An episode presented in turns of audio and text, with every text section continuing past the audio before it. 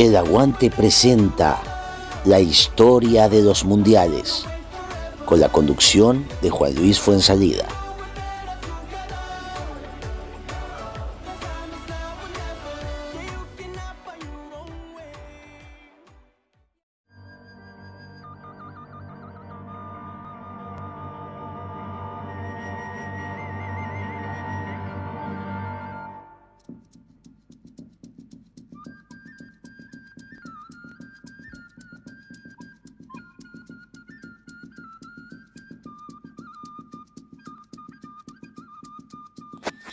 Hola, soy Juan Luis Fuensalida y el día de hoy vamos a hablar del Mundial de 1962. Un terremoto había provocado la muerte de más de 50.000 personas y 2 millones de afectados en 1960, antes del Mundial. Sin embargo, el dirigente Carlos Dwitbord pidió en los escritorios de la FIFA para que el Mundial se realizara en Chile y no en Argentina porque no tenemos nada, podemos hacerlo todo. Ese fue el espíritu con que Chile afrontó el desafío de organizar la séptima Copa del Mundo. Según predijo en Lisboa el dirigente chileno Carlos Bidborn durante el Congreso de la FIFA de 1956, que gracias a esta entusiasta frase eligió a su país y es que la nación sudamericana no disponía ni de recursos económicos ni de infraestructura adecuada a la cual hubo que sumar el devastador terremoto del 21 de mayo de 1960, pero lo logró, acallando de este modo las voces de innumerables escépticos. Hasta hubo récord de inscripciones, 56 países de los 16 que llegaron a Chile. Este fue el primer torneo además en el que se aplicó la regla de la diferencia de goles en caso de empate en los partidos de primera ronda, lo que se tradujo en defensas cerradas, pocos goles y muchos lesionados.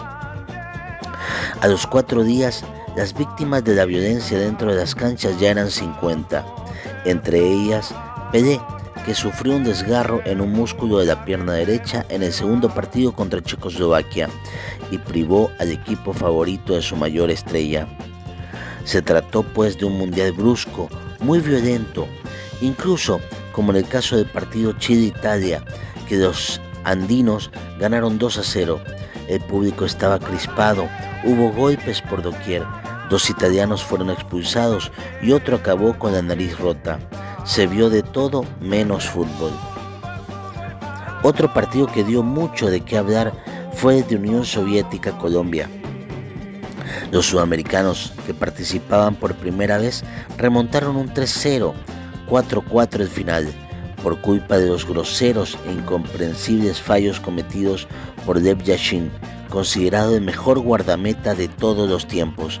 Sin embargo, el once caferano no pasó de la primera ronda al sucumbir en el siguiente encuentro contra Yugoslavia 5 a 0. En ese grupo tampoco consiguió sellar pasaporte Uruguay. Chile en cambio sacó pecho y le encajó dos goles a Unión Soviética en cuartos que lo propulsaron en medio de la algarabía general a semifinales, donde cayó con honra frente a un todopoderoso Brasil 4 por 2. De todas formas, logró un hito con el tercer puesto contra Yugoslavia, que para asombro de todos había sido derrotada por Checoslovaquia, selección que se coló en la final gracias a un juego sobrio pero muy eficaz. Brasil, como cuatro años antes, arrasaba gracias a jugadores como Garrincha, gran estrella de este certamen, Amarildo, que soportó la responsabilidad de sustituir a Pelé, Didi, genial centrocampista, Obaba, goleador implacable, aunque comenzaron marcando con goles de Masopust, los checos pronto claudicaron y terminaron perdiendo 3 a 1. Brasil, al igual que Uruguay e Italia, era bicampeón del mundo. El fútbol seguía moviéndose a ritmo del samba. Pelé lo observaba todo desde las gradas. Entre algunas anécdotas de 1962, recordamos el gran sacrificio que realizaron los chilenos para construir el Estadio Nacional. Luego de haber sufrido el terremoto dos años antes, Para la inauguración asistieron cerca de 90.000 personas. Lamentablemente el dirigente chileno Carlos Didborn no pudo ver materializado su esfuerzo, ya que murió de un ataque al corazón un mes antes de que comenzara el Mundial. El presidente de la FIFA, en ese entonces el inglés Stanley Rose, felicitó a los brasileños tras ganar 3 a 1 en la final de Checoslovaquia, alcanzando su segundo título consecutivo, y Babá fue el primer jugador que anotó en dos finales consecutivas.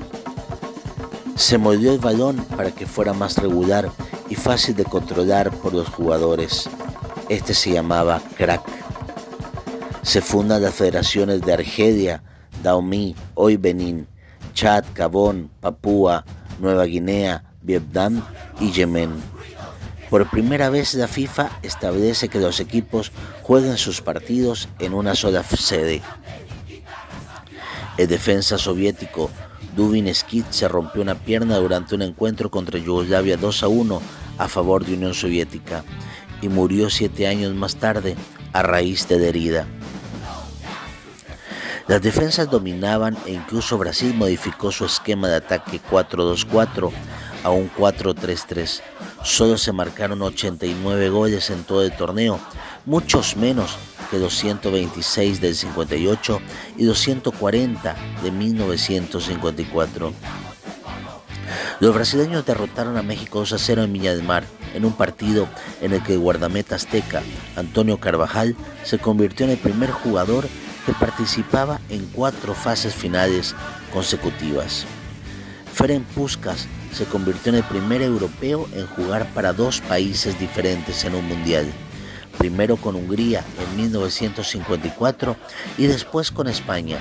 Por su parte, el brasileño José Altafini jugó con Italia tras haberlo hecho con Brasil en 1958. Brasil ganó su último partido del grupo 3 con una victoria ante España 2 a 1. Ambos goles fueron anotados por Amarildo, que hizo su debut reemplazando a PD lesionado. El primer país en acceder a tres finales fue Brasil. Brasil estableció otro récord en la historia del Mundial, al participar solo 12 jugadores en todo el torneo, y porque se lesionó PD. Ni los propios checos creían posible llegar a la final. No tenían reserva en el hotel para los partidos posteriores a la primera ronda cuarto, semifinal y final. Además, tampoco consideraron necesario contratar los servicios de un masajista. Ese año, el 1 de enero de 1962, los Beatles grabaron su primer disco y el diseñador francés Yves Laurent presenta su primera colección. El 3 de marzo, Estados Unidos aplica un embargo económico, comercial y financiero a Cuba en Venezuela se producen dos sublevaciones militares con apoyo comunista, sofocadas con sangre y fuego. El Partido Comunista de Venezuela y el Movimiento de Izquierda Revolucionaria inician la guerrilla. El 18 de marzo, Francia y Argelia firman los acuerdos de Evian, fin de la guerra en Argelia. El 3 de julio, el 99.7% de los electores argelinos votan a favor de la independencia. El 5 de agosto, fue el suicidio de la actriz Marilyn Monroe, detención en Sudáfrica de Nelson Mandela. 17 de agosto, un joven berlinés del este, Peter Fetcher, muere a manos de la policía oriental al querer atravesar el muro de Berlín. Será el primero de una larga lista de alemanes fallecidos en busca de su libertad. Esta muerte provocó protestas diplomáticas occidentales. El 11 de octubre se apertura el Concilio Vaticano II por el Papa Juan XXIII, que decide cambio de liturgia y orientación hacia una política de mayor colegialidad, diálogo y economismo en la Iglesia Católica. El 22 de octubre, Estados Unidos decreta un bloqueo total en Cuba ante la entrega de armas soviéticas a la isla caribeña. El 12 de diciembre, el presidente norteamericano John F. Kennedy propone la instalación de una línea telefónica directa entre la Casa Blanca y el Kremlin, el famoso teléfono rojo, que finalmente será instalado el 30 de agosto de 1963. Ese mismo día el escritor estadounidense John Steinbeck recibe el Nobel de Literatura. Y así amigos recorrimos el Mundial de Chile 1962. Pero hay algo que vale la pena eh, que empecemos a contarles. Si bien el estreno de las canciones de los mundiales tal vez no sea el evento más esperado en la previa y menos el día del sorteo, sin dudas una vez estrenada nadie se la quiere perder. Los temas oficiales suelen acompañar a los más fanáticos a lo largo de todo el certamen y depende del resultado hasta pueden pasar a la posteridad. En algunos casos también son tan buenas que prácticamente se convierten en himnos. Para Qatar 2022, Trinidad Cardona, Davido y Aisha interpretaron Aya, Aya, Aya, un pegadizo y alegre tema que va a ser una de las canciones de la banda sonora del próximo Mundial. Partiendo de este estreno, te invitamos a repasar una por una todas las canciones desde 1962, año en que comenzó justamente la tradición.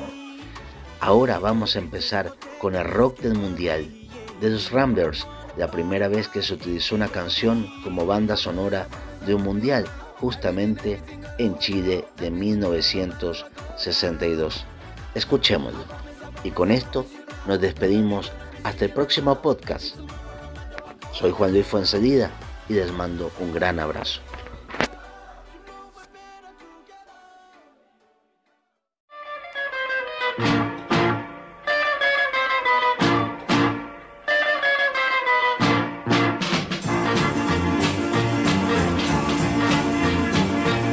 El Mundial de 62 es una fiesta universal del deporte del balón como consigna general. Celebrando nuestros triunfos, bailaremos rock and roll. Nos invade la alegría y de todo corazón agradecemos a quienes nos brindaron la ocasión y dispuestos a la lucha entraremos en acción. Toda la